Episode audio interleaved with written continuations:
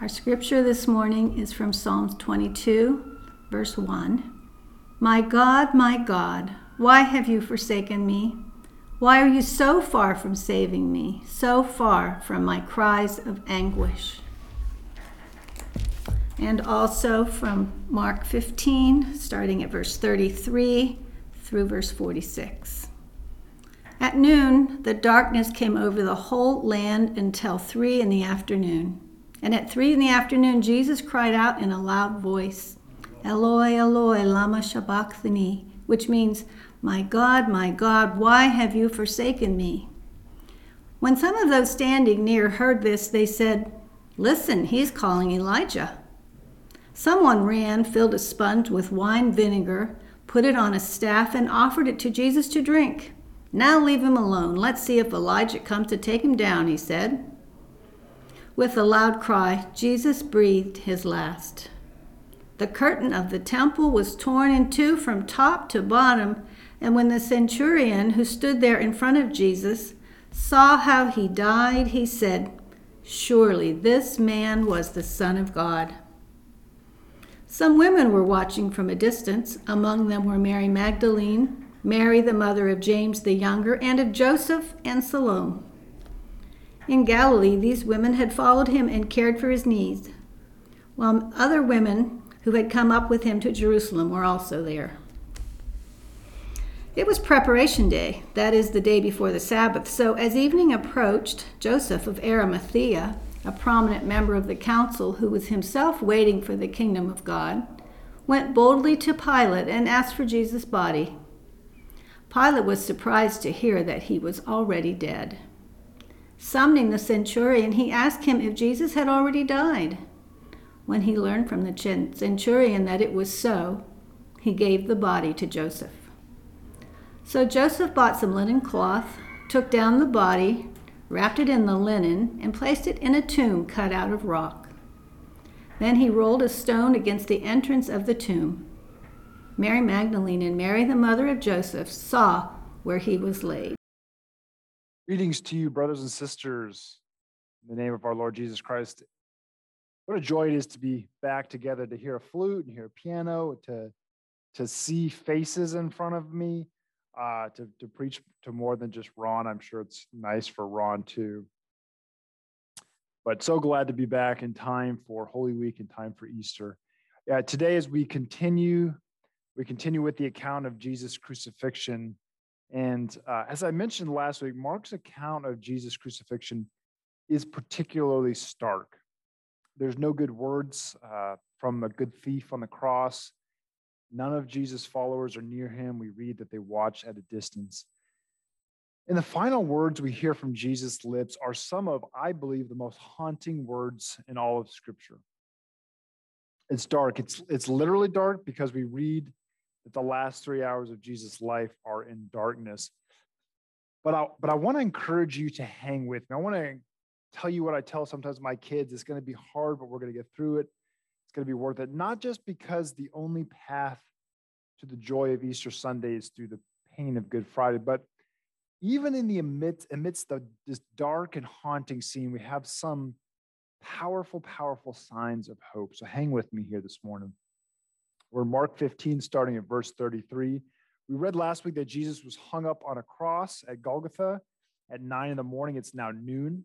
So Jesus has been there for three hours, and darkness comes over the land. We have really have no idea what caused this darkness in the middle of the day, but it certainly adds to the ominous setting. Darkness could signify a number of things in the Bible. Darkness was a sign of God's judgment. In the Old Testament, right before the Israelites are freed from slavery in Egypt, we read that darkness sets over the land for three days. And darkness is also associated with mourning. We, we uh, and we read in this passage that, that darkness comes over the whole land. So it's almost as if we get this sense that all of creation is experiencing the darkness that's happening here uh, on Golgotha at the cross. That creation itself is mourning. That that creation recognizes something very dark is happening. I remember years ago having a conversation with a woman I knew who had been caring for her aunt at her house and whose health was failing and was nearing the end of the life. And the woman recounted to me at the moment of her aunt's death that a, a pet bird in the house broke out into song. Uh, this beautiful song that she had never heard the bird sing before. I think had no idea where she, the bird had learned it. And if I remember it correctly, did not hear that song after that moment. It was like uh, the bird was aware uh, of what was happening and choosing to mark this solemn moment with the song. When Jesus triumphantly enters into Jerusalem on Palm Sunday, which we celebrate today, the crowd recognized and was hailing Jesus as king, and the religious leaders told Jesus to make them stop. And Jesus responded, if, if they don't cry out, the rocks will. It's as if Jesus' closest followers are not there to stand witness and mourn at the cross. Therefore, creation will step in and play that role. Verse 34 At and at three in the afternoon, Jesus cried out in a loud voice, Eloi, Eloi, lama sabachthani, which means, My God, my God, why have you forsaken me? I want to begin this morning by just by taking a careful look at these words, which known as which are known as the Jesus cry of abandonment from the cross. But first of all, I just want to sit with these words for a second and hear them in their most plain sense. My God, my God, why have you forsaken me? What do you hear? Don't confuse these words that Jesus uh, is saying like the people standing near him do. They get confused. They think he's calling for Elijah. That's not what he was doing. Hear these words in their plainest sense. It's a loud, it is a bewildered, it is a tormented, it is a God forsaken cry. It's a cry of utter abandonment. As we've been following Jesus this last week of his earthly life, we've seen him in psychological anguish at Gethsemane as he prays. We've seen him rejected and scorned by Israel, by his own people. We've seen him used as a political pawn by Pilate, which then leads to this gross miscarriage of justice. We've seen him betrayed by one disciple, denied by another, and abandoned by all his disciples. He's been brutally flogged, beaten, and spit on by Roman soldiers. And in a public and shameful spectacle, he has been hung up, likely naked on a cross, where the onslaught of verbal abuse continues. So it's been six hours now since Jesus was placed on the cross. And in amidst this darkness, Jesus now feels abandoned by the Father. He feels God forsaken, and it's too much. My God, my God, why have you forsaken me? Let's begin this by this word forsake. This word, it literally means to quit, to leave, to abandon, to desert. So Jesus is asking the Father, Why have you deserted me? Why have you abandoned me?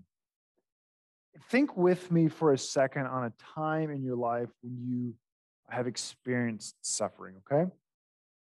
Oftentimes, when something horrible happens to a person, some kind of tragedy, there, there are two types of affliction that are, are typically present, often present. There is the, the, the affliction and pain that, of the cause of the suffering. So, you know, perhaps it's a death, a bitter disappointment, some kind of deep and painful loss. Okay, so there's that pain. But then, very often, what accompanies that affliction is the affliction of isolation. It's this feeling that one is alone in one's pain. And, that, and there's good reason for that the fact is is that no one can fully understand another's suffering you are in at least some sense alone even for example uh, you read about it in, in, examples of marriage where a married couple has the tragedy of losing a child and of course the, the married couple shares that grief but they also grieve in their own ways they can also feel in a sense isolated in the grief great suffering has a way of cutting us off from others. Tragedy not only uh, tragedy not only inflicts, it isolates. And that isolation is, as, as I heard one person put it, that isolation is the suffering within the suffering, the suffering within the suffering. So there's the suffering that results from the initial tragedy, but then there's the suffering from a sense of desolation and abandonment that follows the tragedy. So the absolute worst of humanity has been thrown at Jesus in terms of suffering physical suffering, psychological suffering, emotional suffering. But throughout it all, Jesus has, has held it together because he was not alone, because he trusted in the Father and he seemed to feel the Father's presence with him. But now on the cross, at this moment, Jesus feels cut off from the Father. He feels forsaken by the Father. He feels abandoned by the Father. And Father, and the utter horror of that feeling sets in. Jesus says, Why? Why? Notice Jesus is asking a question Why is this happening? And so, what is the purpose of this? Okay? Because in, in, there's often two questions that are asked in the midst of suffering. Okay? There's where is God in this? And why is this happening? Where is God and why is this happening? And that's, if you notice, that's exactly what Jesus is asking. Where are you, God? So I don't feel your presence. I don't hear your voice. I don't sense you're with me. Where are you and why? Why is this happening? And we, we ask the question why usually because life has thrown something at us that we never saw coming. We have expectations for how life is going to go, and all of a sudden something comes along and there's this wrenching alteration of expectations of life. And we say, Why God? You know, think about it. We don't typically ask this question, why God is this happening when things are going great in our life, when they're going, when they're going as we hoped and as we planned. No, we the, the question why emerges when it's very hard to make sense out of what's happening, when what's happening seems to serve no larger purpose. And we know from our study of Jesus' prayer at Gethsemane that he knew this cup that he was about to drink was bitter. He had no illusions that this was going to be easy, which is why it drives him to the Father to ask to take the cup. And up to this point, as horrible as everything we have witnessed done to Jesus has been, Jesus doesn't seem shocked by the horrors of crucifixion and all that entails. It's the horror of being separated from his Abba that leads to this mournful cry of abandonment from the cross. I don't know if there's I don't know if there's a darker moment in all of scripture than this moment in Mark's gospel. Here's what's interesting about this scene. In this dark moment, in this cry of abandonment, over time, many people have found a huge amount of comfort in this cry. Last week of July 1943, during World War II, the British Air Force began a sustained bombing campaign of the city of Hamburg, Germany, that lasted eight days. It was, at the time, the heaviest aerial assault in the history of, of, of warfare. Basically, wiped out the city, okay? Physically, but also it, it killed almost 40,000 civilians, it wounded 180,000. The code name for this assault was Gomorrah, right?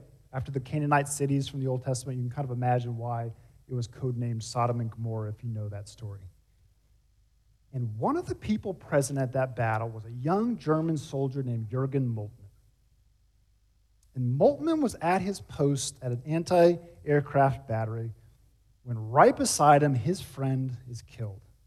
And years later, he wrote about this experience. That night, I cried out to God for the first time, My God, where are you?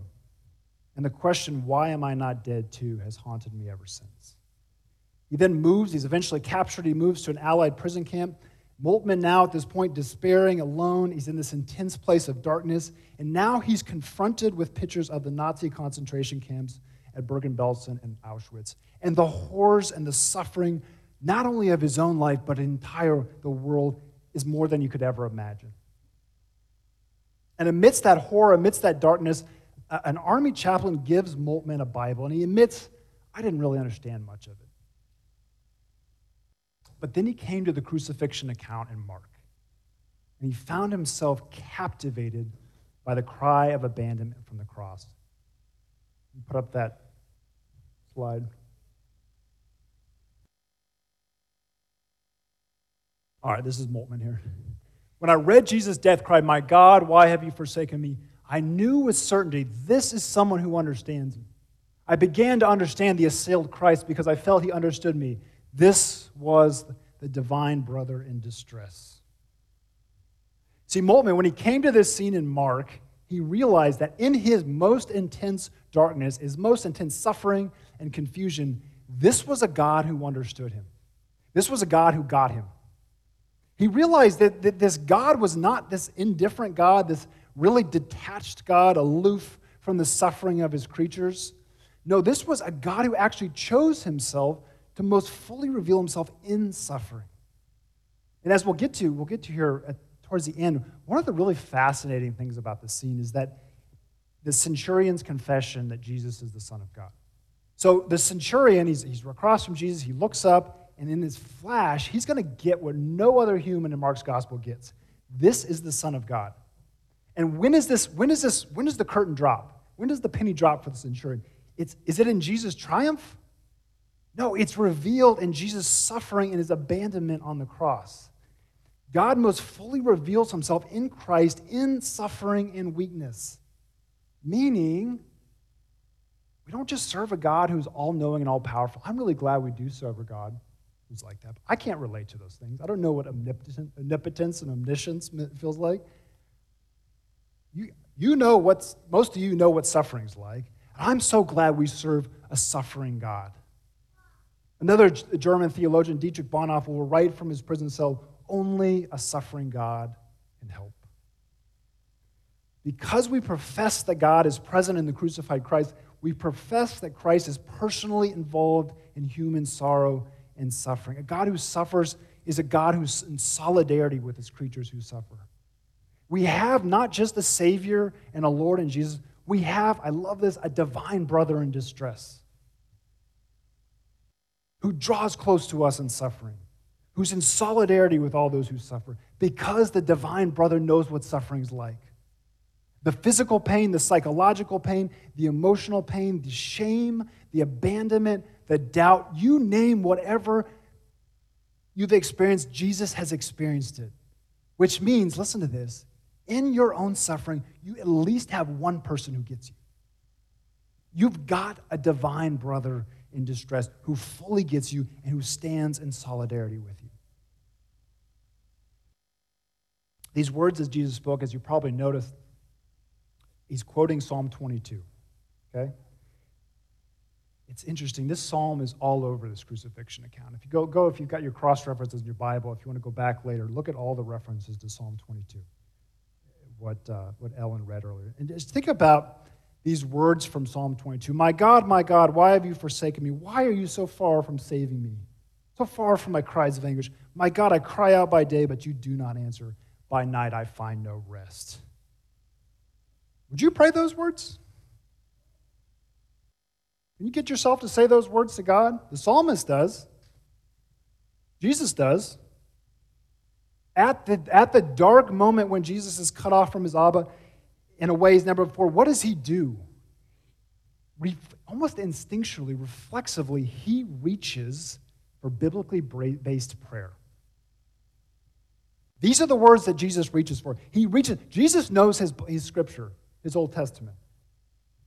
And the words on this cross, in this abandonment, the words that come to him are words of lament and sorrow it, it, shouldn't, it should surprise us. Jesus is constantly quoting Scripture. He quotes Scripture to the devil, he quotes Scripture to everyone. And now on the cross, he quotes Scripture. Because those are the words that give words to his experience. See, one of the other things about suffering that people will talk about is that suffering can actually strip you of your language. Suffering can actually make you almost feel mute because you don't know how to describe what you're feeling. Like, That's why often after a deep, deep tragedy, someone will look at you and say, I don't know what to say. And what they mean is, I literally don't know what to say. I don't have the words to articulate what I'm feeling. And one of the things Scripture does is, in particularly the Psalms, is it gives us words to express what we're feeling. Because the Psalms cover the entire spectrum of human emotion. The Psalms talk about affection for God, and love for God, and trust for God, and intimacy God. The Psalms also talk about hatred for your enemy, and anxiety, and worry, and rage, and feeling abandoned by God. If you've read the Psalms, I'm almost guaranteed you've reached a point and you're like, did I just read that? I think I just read that, but surely that's not in the Bible.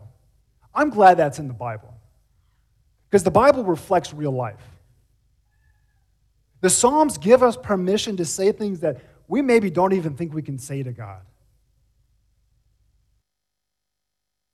They give us words when suffering has made us mute. Couple things here.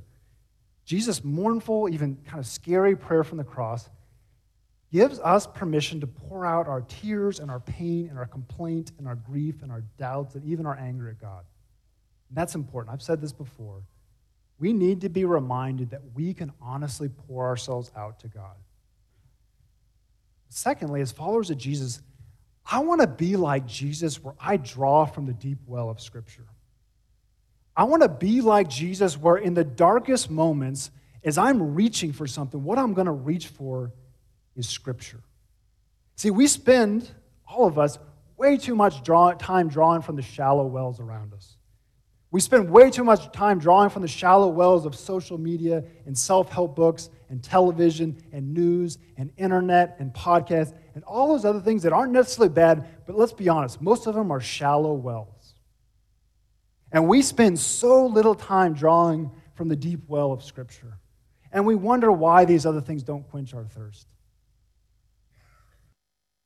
We spend so much time in them. We saturate our, thing, our mind with the things of the world. And when life happens and the darkness happens, what do we have to pull from? A lot of fluff and a lot of junk. No, I want to be like Jesus. I want to saturate myself and my life and my mind in Scripture. I want to do it on a daily basis. And you're probably saying, okay, I don't know, I don't know, how do I do that? We got 20 of us right now. We're going through the New Testament right now. Join us. It's great. I've had two interactions with people this week who were in the same part of Hebrews, and we were able to interact in a way that we wouldn't have if we were not going through the New Testament together. Join us. It's not too late. Shoot Mindy an email. We're going to be in Matthew here soon. We'll be in James next week. Join us. Make that a part of your daily life. Parents, make memorizing Scripture a routine with your children.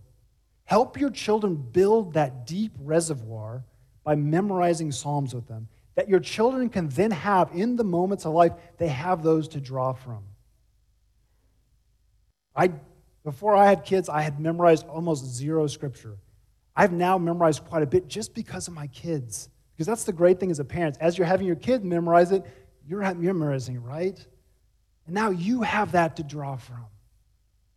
Saturate your life in your home in Scripture. There's two more words we need to look at. From the cross, the first words of this cry are, My God, my God. So Jesus is bewildered, he's forsaken, but here's what you need to see Jesus does not let God go. Jesus refuses to let God go. Through the anguish and the sorrow and, um, sorrow and the lament, Jesus still says, My God. Okay? Jesus is not directing this prayer into some kind of void, some kind of hopeless void where who knows who's going to hear it. No, no, no, no. Jesus directs it to my God. Jesus' cry is a mournful cry, it's a sorrowful cry, it's a haunting cry, but it's also a defiant cry. It's a cry that says, I will not let you go. Even in my darkest hour, even in my utter abandonment, I will not let you go. You are still my God. What do you do in life when you're overwhelmed by inconsolable grief? When you feel isolated from humans and even from God? When you feel bewildered by what is happening? Like, let's be honest, it's the rare person who does not experience that at some point in their lives. And we are un- understandably tempted to give up faith in God, but that's not what Jesus does. Jesus, in his mournful cry, even his suffering, says, I will not let you go. As I read, one person pointed out, if you've got small children, you know those children don't hesitate to make their complaints known to you. I mean, you parents know this all too well. Your children will tell you when something's not right. Your children don't, when they're young, they don't hold back their pain in secrecy. They make it known to their parents. It's only when a child has been abused that they then try to hold in that pain. Because at that point, the, child has lost faith that the parent cares, and they will not, they will stop to voice that. Jesus' cry of despair to the Father is not a sign he lost his faith. It's a sign that he tenaciously holds on to it right to the very end, right to the last breath. He trusts the Father. I talked about last week, what I've been so moved as we've moved through this account is that every step of the way, Jesus chooses to trust the Father. I will not let you go. With another loud cry, we don't hear the words from this one. Jesus breathes his last. At this point, it looks, we didn't know this story so well, it looks like a tragic ending. It looks like the, the religious leaders were right. No God is going to send a Messiah and then have that Messiah die on a cross. But two things happen after Jesus' death that both show us that one, God has not abandoned Jesus, and that this is not just a tragic death, this is a death of divine fulfillment and revelation. The first is the tearing of the curtain in the temple. There would have been two curtains in the temple at the time. There would have been one before the court of Israel, and then there would have been one that we think of more before the Holy of Holies. This is this Holy of Holies is this place that the Israelites believed contained the very presence of God. And so we have we don't know which one of these curtains was torn. Mark doesn't tell us.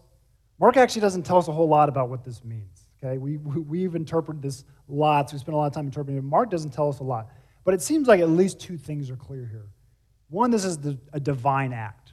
Okay, this tearing of the curtain is not going to be made possible by humans. This huge curtain. Two, it's there's the way opening up for Jews and Gentiles into God's presence. As one person put it, it, the curtain being torn is not so much so that people can get in there, it's so that God can get out. At this death of Jesus, the barrier between God and humanity is being removed. God's presence isn't going to be limited to this tiny little room in his temple. The second thing that happens, the second sign is this, which I mentioned earlier, the centurion. He's watching all this happen, and all of a sudden he says, Surely this man was the Son of God. So this, this doesn't shock me, but we need to do a little bit of work to realize this is a shocking statement. You and I, when we started this gospel almost a year ago, we were told very early at the beginning of the story who Jesus was, the beginning of the good news about Jesus, the Messiah, the Son of God. We were tipped off right at the beginning, okay?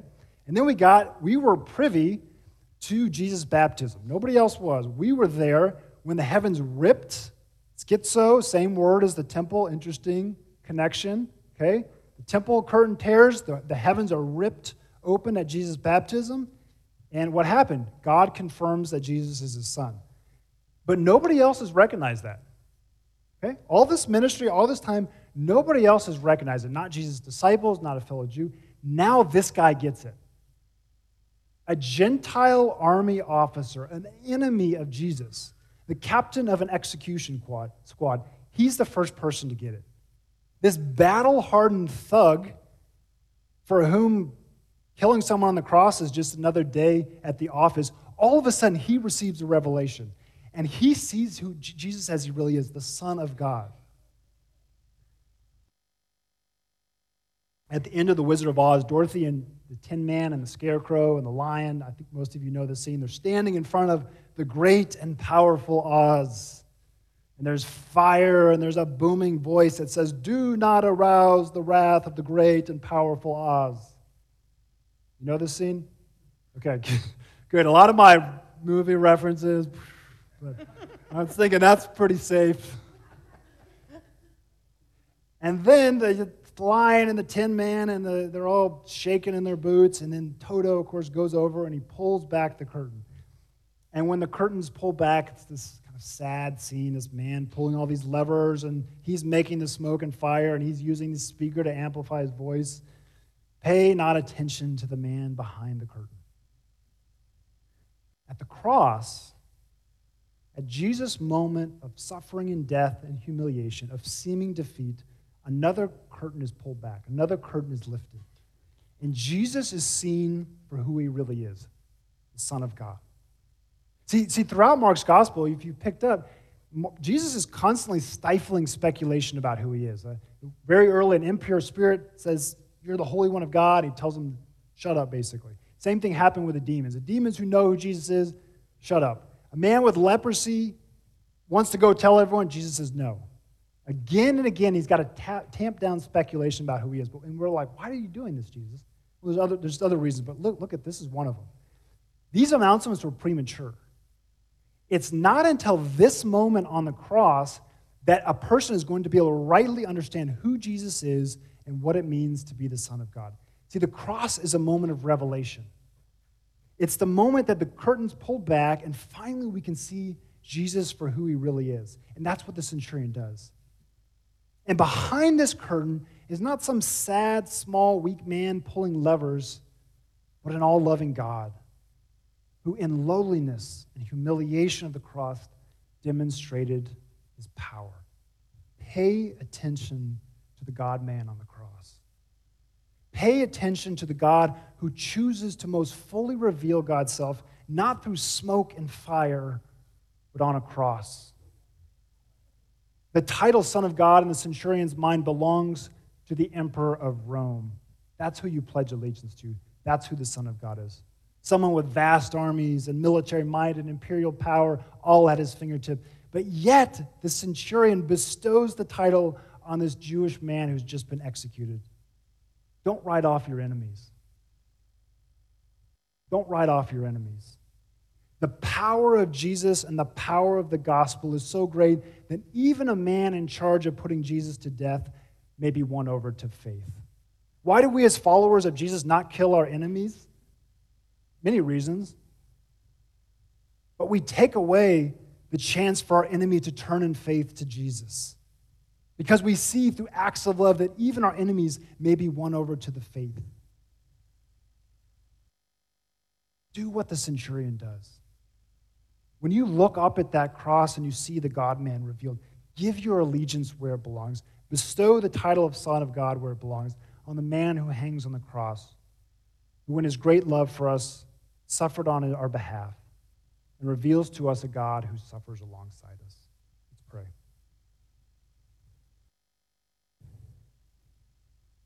God, as we move towards Good Friday and we reflect on your crucifixion, Lord, we are uh, overwhelmed.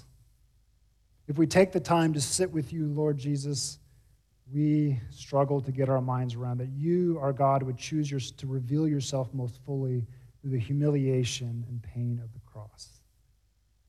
Thank you, God, for showing us what kind of God you are. You are not a God who,